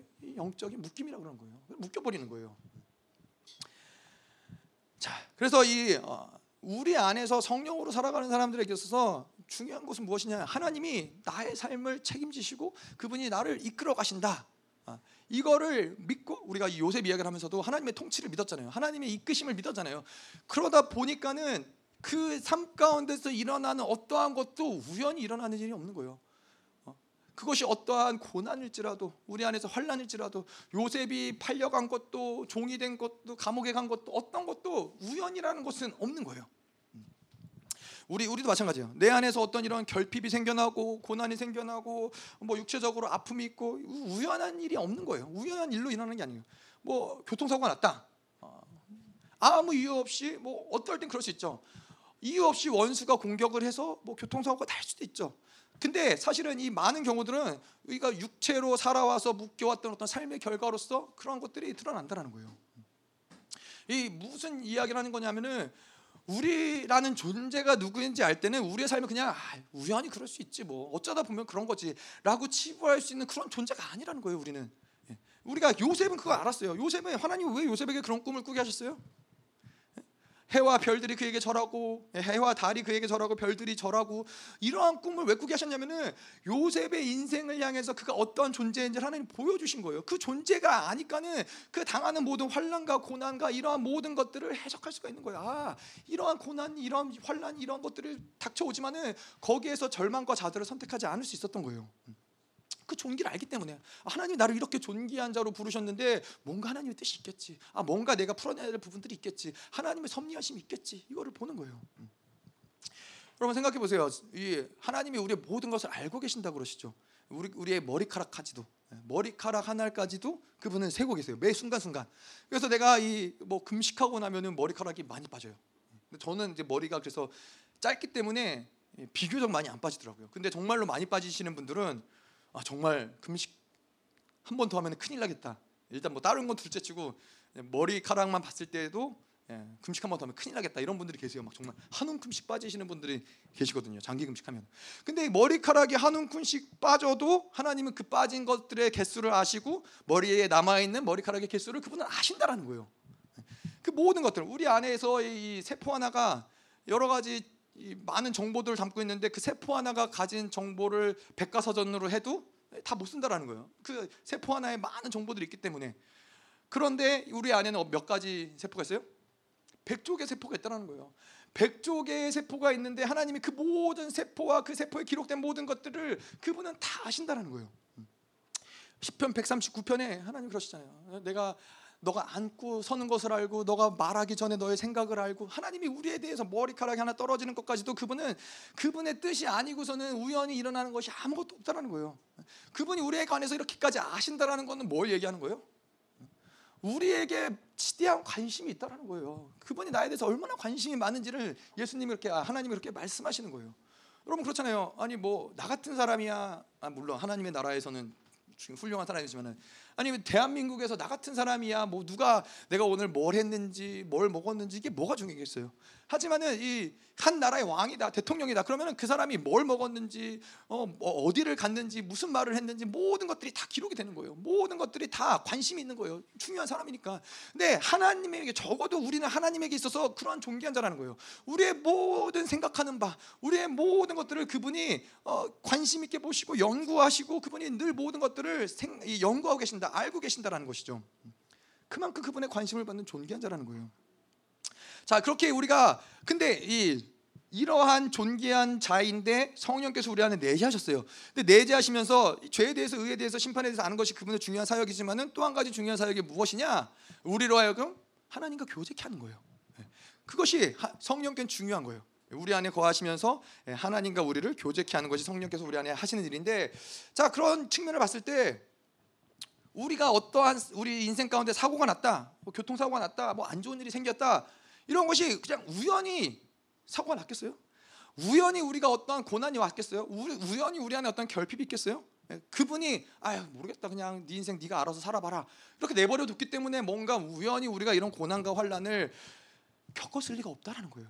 아까도 말씀드렸지만 성령께서 하나님께서 이 머리카락 하나 떨어지는 모든 것들을 그분이 관심 있게 바라보시고 그분이 뜻 가운데서 이루어지는데 우리 안에서 뭔가 어려운 일이 생겼다, 고난이 생겼다, 환란이 생겼다 이런 것은 성령이 내주한다는 측면에서 봤을 때는 우리 안에서 하나님과의 교제가 끊어진 것들 가운데서 성령께서 브레이크를 거시는 게 있다라는 거예요. 아, 너 그렇게 가면 안 돼. 너 지금 하나님과 교제하면서 하나님과 함께 살아가야 되는데 너 거기 가면 안 돼. 너 그렇게 하면 안 돼. 뭔가 그분이 브레이크를 거시는 거예요. 하나님과 교제하는 삶으로 돌아가야 돼. 육체의 삶을 포기하고 이제 성령으로 살아야 돼. 하나님의 나라로 살아야지. 계속 그러한 모든 것들을 하나님이 우리를 통해 말씀하시는 거예요. 그것이 그것이 성령의 관심이라는 거예요. 그러니까는 우리가 우리 안에서 아, 뭔가 일어난 일들 아 그냥 뭐 예를 들어서 아, 요즘에 뭐, 뭐 감기가 많이 돌고 뭐 그러니까 몸이 좀 안 좋은가 보다 아니에요. 우연히 일어난 일은 없다라는 거예요. 물론 감기가 돌아서 내가 감기에 걸렸을 수도 있죠. 하지만 안 걸릴 수도 있잖아요. 감기에 걸렸는데 어쨌건 성령의 우리의 초점, 성령과 살아간 사람의 초점은 뭐냐면은 아 하나님과 나의 관계에서 뭐가 문제이지? 뭐가 뚫렸나? 아 뭔가 단절된 게 있나? 이런 것들이 성령의 관심이고 그것이 우리의 관심이라는 거예요. 그냥 우연히 일어나는 사건이 아무것도 없다라는 거예요. 우리의 존귀를 할 때. 예. 다윗이 여러분 보세요. 다윗이 아니 다윗이 아니죠. 요셉이 요셉에 일어난 모든 사건들이 그냥 우연히 우연히 우연히 일어난 거예요? 아니에요. 그 모든 사건들이 만나고 만나고 만나서 그를 애굽의 총리로서 세우기 위해서 필요한 모든 사건들을 그가 뭐 예를 들어서 노예로 팔려가지 않았으면 총리가 됐겠어요? 그가 보디발의 집에 가지 않았으면 총리가 됐겠어요? 보디발의 아내가 그를 유혹하지 않았으면 총리가 됐겠어요? 그가 왕의 감옥에 가지 않았으면 총리가 됐겠어요? 우리는 모르지만은 하나님의 모든 것들을 그분의 완벽한 계획과 완벽한 수준으로 계속해서 만들어 가시는 과정 가운데 일어나는 사건들이라는 거예요. 근데 그 핵심적인 초점이 무엇이냐? 우리로 하여금 하나님과 교제하며 살아가는 그 삶을 살아가기 위해서 우리의 삶의 모든 것들을 계속 브레이크를 거시기도 하시고 말씀하시기도 하시고 위로하기도 하시고 설득하기도 하시고 그러신다는 것이죠. 자, 우리의 존재는 그래서 그냥 그분이 방치하면서 내버려두는 그런 삶이 아니에요. 아, 하나님 왜 내 인생에 이렇게 고난이 많아요? 내 인생은 왜 이렇게 힘들어요? 내 인생에 왜 이렇게 역경이 많아요? 왜 왜 그래요? 하나님께 나아가서 그분과 교제하는 삶을 하나님 만드시기 위해서 일어나는 사건들이라는 거예요. 그래서 아, 그것을 깨달으면 내 인생 가운데서 그걸 깨달으면 우리 안에서 사실은 어떤 이 삶의 상처가 될 건 없어요. 내가 그 상처가 아니었으면 그 고난이 아니었으면 하나님을 알았겠어요. 나한테 그런 어려움이 없었으면 내가 하나님을 의지했겠어요. 내가 그러한 고난이 아니었으면 하나님께 회개했겠어요. 이러한 모든 것들이 다 궁극적으로는 성령과 살아가기 위해서 하나님 아, 하나님과 교제하기 위해서 그분이 만들어 놓는 사건들이라는 것이죠. 자, 그래서 우리의 존재가 얼마나 영광스러운지. 예. 삼위 하나님이 그분 이 성령 하나님 아버 이 아버지 하나님 아들 하나님 성령 하나님 세 분이 가장 영광스러운 가운데서 그분들이 교제하시는데 그분이 우리를 부르셔서 그 영광에 동참하게 하는 우린 그런 존재인 거예요. 삼위 하나님의 영광스러운 교제에 동참케 하시는 동참을 받은 존재가 우리라는 거예요. 그런 존재에게 하나님이 그냥 무관심하게 인생 가운데서 어떤 사건들을 방치하시고 하찮게 대우하시겠어요? 그렇지 않다는 거예요. 그냥 세상에 당하면 당하는 대로 원수에게 당하면 당하는 대로 그냥 방치하시고 우연히 우연히 이런 일들을 만드시느냐 그렇지 않다라는 거예요. 우리, 우리에게 부여하신 존귀가 무엇이고 우리를 위해서 희생하신 그 희생이 무엇이고 그 사랑이 무엇인지 안다면은 예, 우리조차도 우리의 인생에 대해서 함부로 얘기할 수 없는 거예요. 그렇기 때문에 제가 말씀드리지만은 나를 하찮게 여기는 말들 하나님 굉장히 기뻐하지 않으세요. 에휴, 나 같은 놈이 뭐, 아, 뭐 별거 있나? 아, 뭐 소망 없는 아유, 나는 소망도 없지. 어, 난 재수도 없지. 이러한 말도 하나님이 굉장히 싫어하시는 이유가 뭐냐? 하나님이 우리를 위해서 어떤 영광을 주셨는데 지금도 어떠한 종기를 부여하시는데 내가 나를 하찮게 여겨요. 아휴, 이런 고난이나 맨날 아무것도 결핍이고 아무것도 풀리지 않고 예, 이러한 것들을 통해서 자기의 존재가 하찮다라고 생각하게 만드는 것은 정확하게 원수 역사인 거예요. 어. 우리는 아까도 얘기했지만 이러한 고난을 통해서 이러한 역경이 있지만은 우리는 뭘 선택해요? 아 하나님이 나를 더 하나님과 가까이 이끌어 가시는구나. 나의 믿음 하나님 더 강력하게 하시는구나. 이 시간을 통해서 하나님 분명히 뭔가 새로운 일을 행하시겠구나. 이거를 붙잡는 것이죠. 자, 그래서 이 성령이 우리 안 인생에서 일어나는 모든 사건은 결국에는 다 우리의 육체의 문제, 예, 하나님의 교제를 방해하는 것들, 하나님과 멀어지는 것들, 사망을 향해 가는 것들에 대해서 그분이 브레이크를 거는 것들이라는 것이죠. 그래서 아까도 말씀드렸지만은 예수 그리스도가 떠나시고 성령이 오시면서 왜 제자들이 고난을 받을 수밖에 없느냐? 물론 뭐 성령 세상이 성령을 알지 못하기 때문에 그렇지만은 우리 안에 있는 세상, 우리 안에 있는 이 어둠, 우리 안에 있는 약함들이 성령을 받아들이지 못하기 때문에 계속해서 이러한 것들을 쪼개면서 하나님과 교제하게 만드는 그런 과정이 바로 고난의 시간이고 역경의 시간이라는 것이죠. 그러니까는 이것이 우리에게는 기쁨의 시간이 될 수밖에 없다라는 거예요. 7절 그러나 내가 너에게 실상을 말하노니 내가 떠나는 것이 너에게 유익이라 내가 떠나가지 아니하면 보혜사가 너에게로 오시지 아니할 것이요 가면 내가 그를 너에게 보내리니 자, 떠나는 것이 유익이다 왜 그러느냐 성령이 오시기 때문이죠 자, 보혜사 보혜사라는 건 왜 하나님이 예수님이 보혜사라고 표현했을까요? 보혜사라는 것은 어, 뭐 도우시는 분이라는 거죠. 우리를 돕는 분이라는 건데 왜 성령님을 돕는 분이라고 표현을 하셨느냐? 어, 그건 바로 어, 우리가 아까도 본 것처럼 제자들은 늘 예수님의 보호하심 가운데서 예수님을 의지하는 상황 가운데 살아왔어요.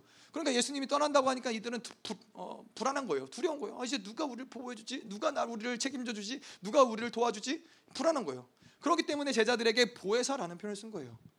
이제 내가 너희를 내가 그때 지금까지 너에게 어떠한 도움을 주고 너희를 이끌어 주고 너희를 보호했다면은 이제는 보혜사 성령이 오셔서 너희를 보호할 것이다.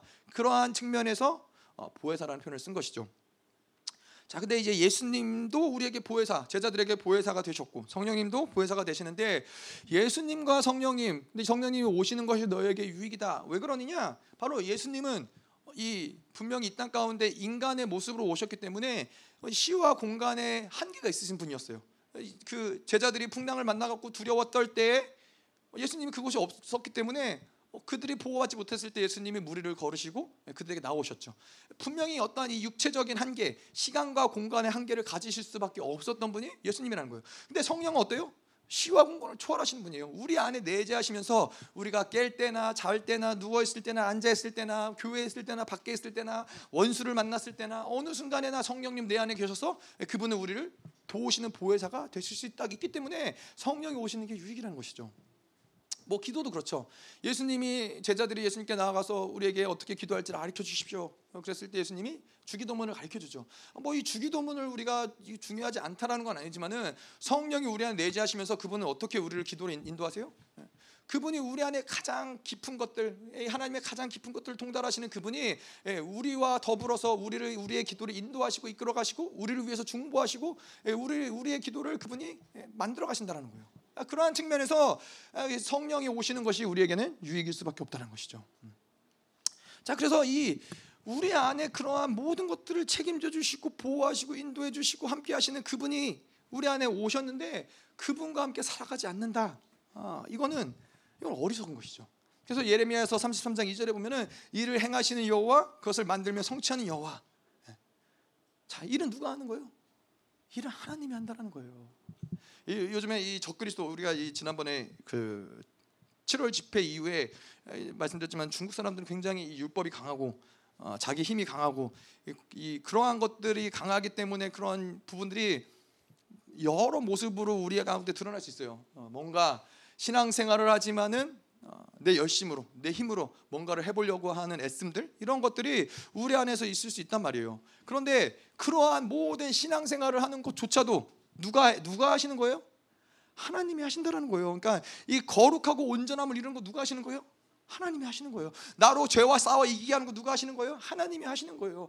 예, 나로 하여금 계속해서 변화되고 성장하고 그분의 성품의 열매를 맺는 거 누가 하시는 거예요? 하나님이 하시는 거예요. 우리는 뭘 하는 거예요? 그럼 부르짖으라는 거예요. 예. 필요할 때마다 때, 때를 따라 돕는 은혜를 구하기 위해서 부르짖으라는 거예요. 하나님 도와주세요. 하나님 도와주세요. 예, 그렇기 때문에 팔복의 심령이 중요한 거예요. 하나님 나는 할 수 없습니다. 이 가난한 심령을 가지고 나는 소망이 없습니다. 이 모든 죄악 가운데 내가 구원해낼 어떠한 힘도 나에게는 존재하지 않습니다. 오직 철저히 주님만 의지합니다. 하나님 도와주세요. 예, 그러고서도 이 넘어지고 쓰러질 때 애통하는 심령으로 그분께 애통하는 거죠. 이러한 것들이 바로 하나님이 일하신다는 거예요. 그분으로 하여금 일하시게 한다는 거예요. 우리가 왜 절망하고 왜 좌절해요? 하나님이 일하시는데 왜 절망하고 좌절하세요? 하나님이 일하시게 둔 게 아니라 내 힘으로 했기 때문에 절망하고 좌절한 거야. 했는데 안 되니까 내가 아무리 했어도 안 되니까 원래 안 되는 거예요. 안 되는 게 정상인 거예요. 하나님이 하셔야지 우리를 온전케 하시는 것이고 하나님이 하셔야지 하나님의 일들을 행하시는 것인데 우리는 그저 그분께 부르짖는 것이 전부인 것이지 뭔가를 내가 애써서 만들려고 한다 바꾸려고 한다 에이, 그거는 그거는 우리 하나님의 자녀들과는 상관없는 일이라는 것이죠. 자 그래서 보혜사가 우리 안에 오셔서 우리 안에 내주하신다. 그러면 우리는 완전히 다른 존재로서 이 다른 이 격상되는 아, 그런 거 성령이 오신 것은 다른 존재를 격상시키는 일인 거예요. 그래서 우리는 아까도 이야기한 것처럼 새로운 피조물이다. 완전히 다른 시스템 자체가 이제는 틀려진 거예요. 구약의 시대에는 열심히 율법을 지키려고 애쓰고 노력해야 됐어요. 어떻게든 그럼에도 불구하고 모든 율법을 지킬 수 없는 게 한계이고 그렇기 때문에 그들이 늘 통탄하며 살아갈 수밖에 없지만은 계속해서 뭔가 애쓰고 노력하지만 이제는 새로운 시대에 새로운 시스템이 도래했는데 이제는 뭐요? 우리가 가진 어떠한 것으로 노력해서 만드는 시대가 아닌 거예요. 예, 철저히 은혜로서 살아갈 수밖에 없는 시대인 거예요. 자 그래서 이 보혜사 하나 성령께서 일곱 가지 영 요한계시록에 보면은 예, 그분은 아니죠 이사야서 요한계시록 들었죠 이사야서에 보면은 여호와의 신 곧 지혜 지혜와 총명의 신이요 모략과 재능의 신이요 지식과 여호와를 경외하는 신이 그 위에 강림하시리니 성령을 얘기하는 거예요. 성령의 일곱 가지 영인데 이 일곱 가지의 모든 성령의 영들이 아니라 단 한 가지 보혜사 이것만 가지고 살아가도 우리의 인생을 그분이 책임질 수 있다는 거예요. 여러분 제자들의 인생 인간의 육체의 한계를 가진 예수님과 살아갔음에도 불구하고 제자들의 인생을 그분이 책임지셨어요. 예, 그의 그들이 살아온 인생 가운데서 가장 행복하고 가장 즐겁고 가장 유익하고 가장 기쁜 시간들을 예수님과 함께 보냈단 말이에요. 근데 성령이 그 보혜사로서 이 땅 가운데 우리 안에 내재하실 때에는 이러한 것들이 우리 안에 인생을 책임 그분이 모든 것을 책임지시고 우리 위해서 간구하시고 우리를 천거하시고 우리 위해서 중보하시고 예, 그 보혜사만 있어도 충분히 우리의 인생은 예, 책임지신다는 것이죠. 자, 그래서 8절 계속 볼게요. 그가 와서 죄에 대해서 의에 대해서 심판에 대하여 세상을 책망하시리라. 오늘은 뭐 구체적으로 죄가 죄에 대해서 무엇이고 의에 대해서 무엇이고 심판에 대해서 무엇인지를 보진 않겠지만, 아, 자, 이 가장 핵심적인 전체적으로 아, 그가 오셔서 이 내 안에 오셔서 그가 하시는 것이 무엇이냐? 바로 죄에 대해서 의에 대해서 심판에 대해서 아, 책망하신다. 자, 그가 오셨다라는 것은 우리가 성령이 내 안에 오셨다라는 걸 얘기하시는 것이죠. 아, 계속 말씀드리지만은 내 안에 오신 분, 엄청나신 분, 그 일곱 가지의 영이신 그분이 우리 안에 오셨다라는 거예요. 성령이 우리 안에 오셨다는 거예요. 음. 자 그런데 그분이 내 안에 오셨 오신 게 중요하죠. 근데 더 중요한 건 뭐냐면은 그분이 내 안에 오셨는데 그분을 망각하고 그분을 인정하지 않고 그분을 인식하지 않고 어, 그분을 생명처럼 여기지 않고 살아가는 것을 아, 우리는 한탄해야 된다는 거예요. 아니 뭐 그렇잖아요. 우리 집에 손님이 와도 우리 뭐 예를 들어서 조카가 와도 조카가 왔는데 이 조카가 우리 집에 와갖고 그냥 행복하고 즐겁고 좋은 시간을 보내고 돌아가면 좋을 텐데 조카가 왔는데 뭐 그냥 방치해 놓고 내버려 두고 아무렇지 아무것도 안 해주고 그러고서는 입이 대빨라와서 이제 돌아가면은 예, 그런 불안하겠죠. 아 이거 또 어? 저 이제 누나 저희 조카가 한번 왔잖아요. 저 누나니까 아 또 누나한테 가서 또 무슨 얘기를 하고 또 누나는 또 무슨 얘기를 하려나 이런 거에 어? 좀 고통스러울 거 아니에요. 근데 조카 뭐 정말 조그마한 조카가 와도 그런데 그 엄청나신 분이 성령께서 우리 안에 오셨는데 그분을 찾지도 않고 그분을 구하지도 않고 그분을 방치하고 그분을 그분으로 살지 않는 것이 우리에게 결코 아무 일도 아닌 것이 아니라는 거예요. 음. 그래서 성령이 내재하는 사람들에게 있어서 많은 회개의 제목들이 있겠죠. 뭐 이런 죄를 졌고 저러한 죄를 졌고 내가 이러한 것을 넘어졌고 뭐 많은 많은 죄의 제목들이 있지만은 성령으로 살아가는 자들에게 서 가장 핵심적인 회개 제목은 무엇이냐면은 예, 성령으로 살지 않은 것, 성령을 거스른 것, 성령을 제한한 것, 매일매일 삶 가운데서 이것들이 가장 큰 우리의 회개 제목인 거예요. 결국에는 불신앙인 것이죠, 불신앙. 이것이 우리 안에서 얼마나 큰 악이고 우리 안에 얼마나 큰 실수인지를 우리는 볼 수 있어야 돼요. 그분이 어떤 분이신데? 아니 그분이 여러분 생각해 보세요. 아까도 말씀드렸지만은 그냥 성령이 그냥 편하게 오셨어요. 아니요. 성령이 우리 안에 오시기까지 예수 그리스도가 모든 영광과 모든 존귀를 다 포기하고 버리고 우리가 똑같은 종의 형체로 인간의 모습으로 이 땅에 오셔서 모든 수치와 고통과 아픔을 당하시는데 그 가운데서도 한 번도 한 번도 이 죄를 선택하지 않으시고 하나님의 마음을 가지고 성령을 의지해서 십자가를 지시고 이제 이제 곧 승천하시면서 말씀하시는 거예요. 성령이 너에게 온 것, 내가 너희를 떠난 것이 유익이다. 이 모든 걸 통해서 보내신 분이 바로 성령이라는 거예요. 그 예수 그리스도의 모든 하늘과 땅과 모든 사역 가운데서 이 결과물 같은 것이 바로 성령이 땅에 오신 우리 안에 내셔셨다는 거예요. 근데 이분을 방치하고 살아가고 이분을 인정하지 않고 그분과 살아가지 않고 그분의 말씀을 듣지 않고 음성을 듣지 않고 내 멋대로 살아간다. 이것이 분명히 회개할 제목인 것이죠. 그래서 매일매일 살아가면서 아, 내가 오늘도 성령을 거스르진 않았는지, 아, 성령의 음성을 내가 어, 의도적으로 어, 차단하진 않았는지, 그분의 설득을 내가 듣진 않았는지 이런 것들을 계속 우리는 회개하면서 살아가야 된다는 것이죠. 근데 뭐 우리가 100% 성령으로 살지 못하죠. 살지 못하는 부분들이 있죠. 아직은 아직은 100% 성령에 순종하고 성령을 의지하며 살지 못하는 경우들이 있지만은 그럼에도 불구하고 우리의 연약함들 아 내가 이런 때 성령의 음성을 듣지 못하는구나 내가 이럴 때 성령에 순종하지 못하는구나 나는 이런 부분이 연약하구나 이런 것들을 그래도 볼 수 있어야 된다는 거예요 목사님들 얘기하시면은 넘어지더라도 내가 왜 넘어지는지, 아, 내가 언제 넘어졌는지 이런 것들을 적어도 이걸 알고는 넘어지라는 것이죠. 그래야지 우리가 이러한 것들에 대해서 회개할 수 있는 것이고 계속해서 이런 것들을 풀어낼 수 있다라는 거예요. 자, 그래서 성령으로 살지 않는 사람들의 문제는 뭐냐면은 그러한 것들을 알지 못해요. 성령을 제한하고 살고 성령으로 살지 않고 그분을 그분의 음성을 듣지 않고 이런 것들을 안 하기 때문에 회개를 할 수가 없는 거예요. 무엇이 죄인지 무엇이 악인지 알지 못하고 그냥 그렇게 살아가면서 그냥 그렇게 살아가는 게 문제가 아니라 그렇게 내가 회개치 못하고 보지 못했던 영역들은 계속 내 안에서 계속 축적이 된다는 게 문제라는 거예요. 20년간, 30년간 살아가면서 40년간 살아가면서 그렇게 성령으로 살지 않았기 때문에 지은 모든 죄들, 악들 이런 것들이 쌓이고 쌓여서 계속 우리는 예, 똑같은 것에 넘어지고 똑같은 것에 쓰러질 수밖에 없는 아, 그러한 인생을 살 수밖에 없는 묶임들이 생긴다는 것이죠. 적어도 그것을 볼 수 있어야 돼요. 아니 넘어지더라도 또 넘어지더라도 또 넘어져도 아 이거 하나님 내가 성령의 음성을 거스리는구나. 내가 이것을 성령을 철저하게 의지하지 못했구나. 아, 이러한 영역에서 이런 것들을 내가 왜 넘어지는지를 볼 수 있어야 이것들과 싸울 수 있죠. 이것들 이것들 여러분 그렇잖아요. 이, 이 아, 성령으로 살아가는 사람들은 그래서 늘 그 긴장감이 있잖아요. 아, 성령이 내 안에 지금도 임재 임, 임재 를 부어 주시면서 나를 인도하시고 나를 이끌어 가시는가 이런 이런 것들을 늘 체크하면서 그래서 성령 임재 하나님 임재가 느껴지는지 안 느껴지는지 성령의 음성이 들리는지 안 들리는지 이런 것들을 계속 조율하면서 우리가 살아가잖아요. 근데 뭐 마찬가지잖아요. 여러분 이 다이어트 하는 사람이 어 그냥 정말로 이 내가 살을 빼고 다이어트를 하기로 마음 먹었는데 아무거나 먹고 아무렇게나 살고 그러지 않잖아요.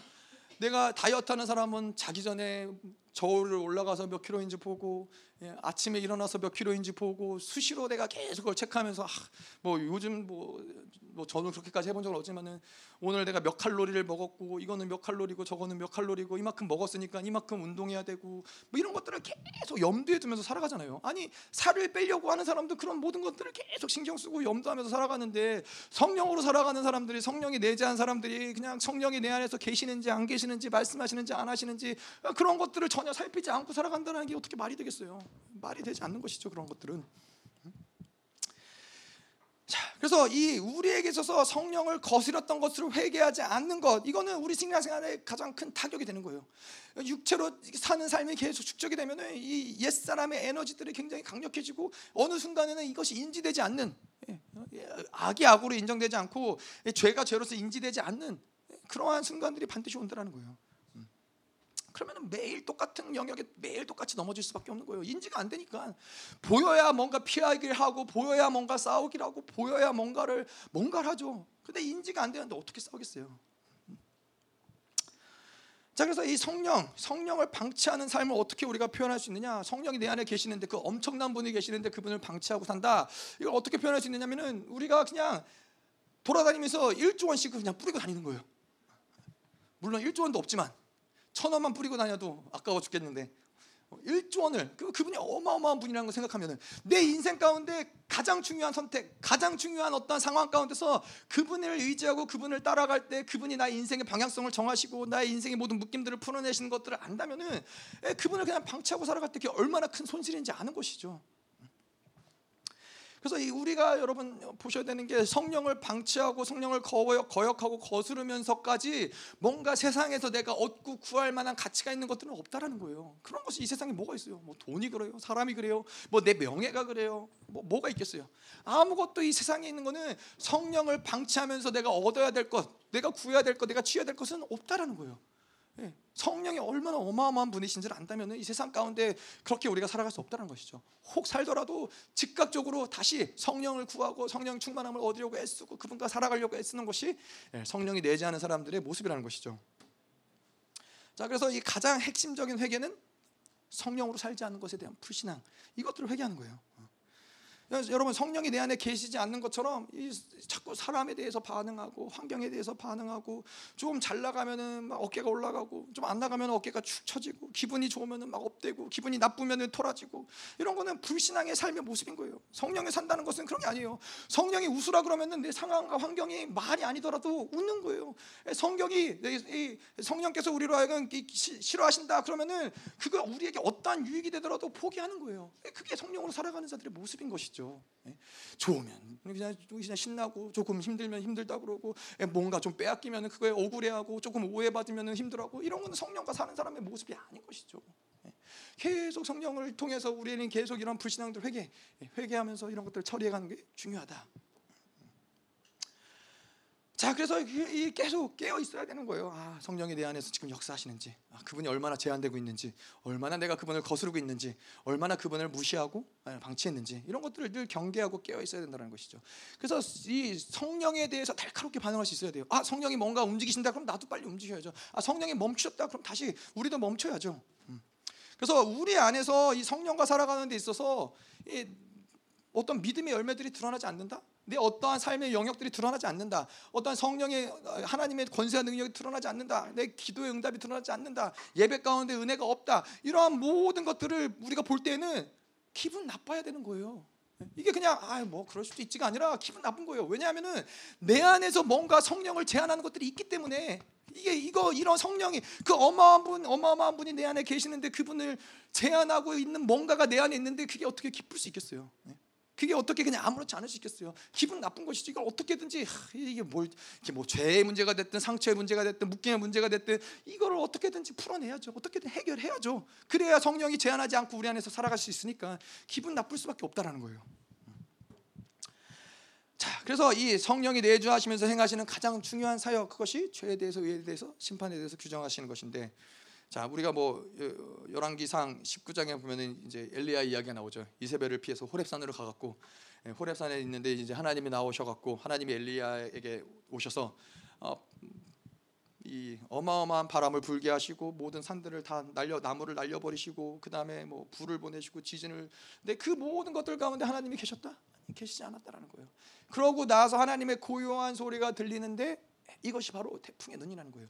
그분이 우리 안에서 고요하게 죄에 대해서 의에 대해서 심판에 대해서 규정하는 그 소리. 왜 왜냐하면 이거는 들리지 않아요. 내가 그분께 집중하지 않고 있는 그 고요한 음성이기 때문에 세상의 모든 흔들리는 모든 것들, 요동하는 모든 것들, 이 모든 이, 이 바람 부는 것과 같은 지진이 일어나는 것 같은 이런 모든 것들에 마음이 빼앗겨 있으면은 그분의 고요한 음성은 들리지 않아요. 하지만 내가 그분께 집중해서 있을 때 그분이 우리에서 가장 중요한 사역, 죄에 대해서, 의에 대해서, 심판에 대해서 규정하신 것들을 그때 비로소 이것들을 들을 수 있다는 거예요. 자 그래서 그분이 우리 안에 내주하시면서 이런 죄에 대해 심판에 대해서 이런 것들을 이야기하시는데 이게 바로 태풍의 눈인데 우리가 알다시피 태풍의 눈이라는 것은 이게 이 헥토파스칼 이게 얼마나 강한지 그 압력이 얼마나 강한지 재는 게 헥토파스칼이잖아요.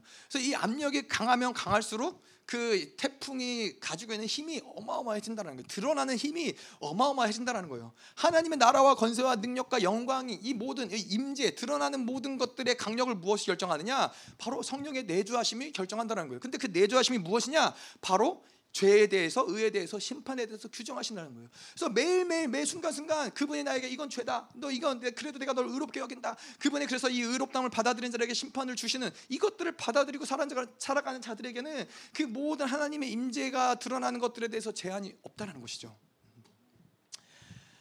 자, 그래서 이 뭐 하나님의 임재 뭐이 성 뭐 임재 드러나는 임재가 뭐가 그렇게 중요하냐? 하나님의 능력이 뭐가 그렇게 중요하냐?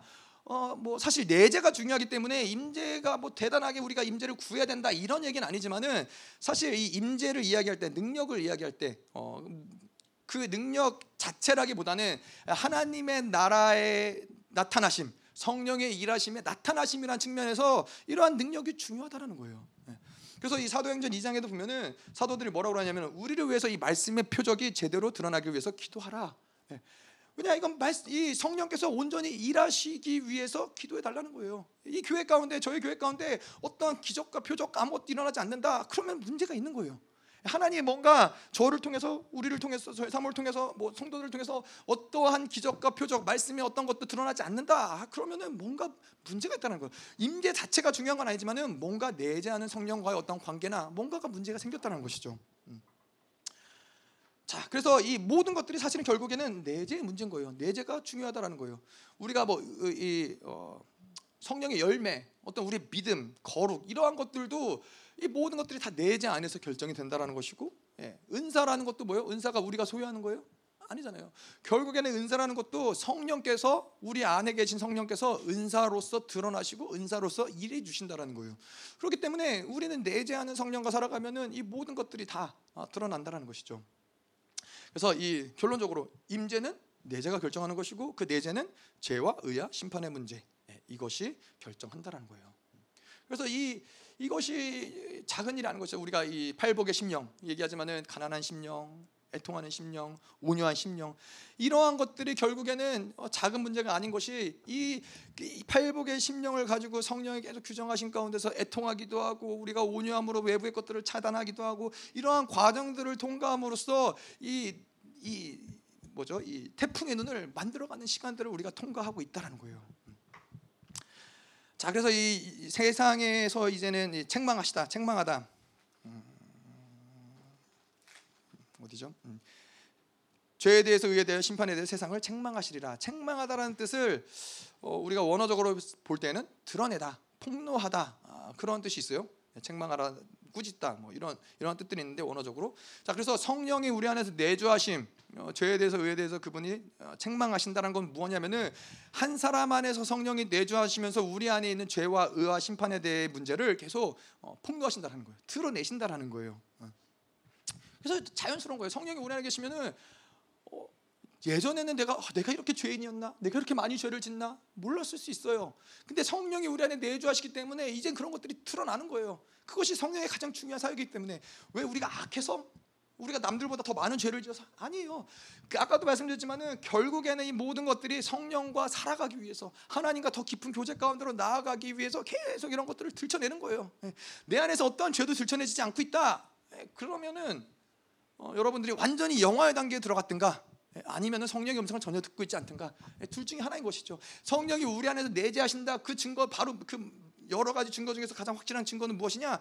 그분이 계속 죄에 대해서 들을 들춰내시는 거예요. 우리 이런 악함들, 우리 이런 죄들을 계속 들춰내시고 이것들을 자백하고 회개할 때 그분의 의롭다움을 받는 것이고 그 의롭다움을 받을 때 세상에 대한 권세가 심판의 권세가 우리에게 있는 것이죠.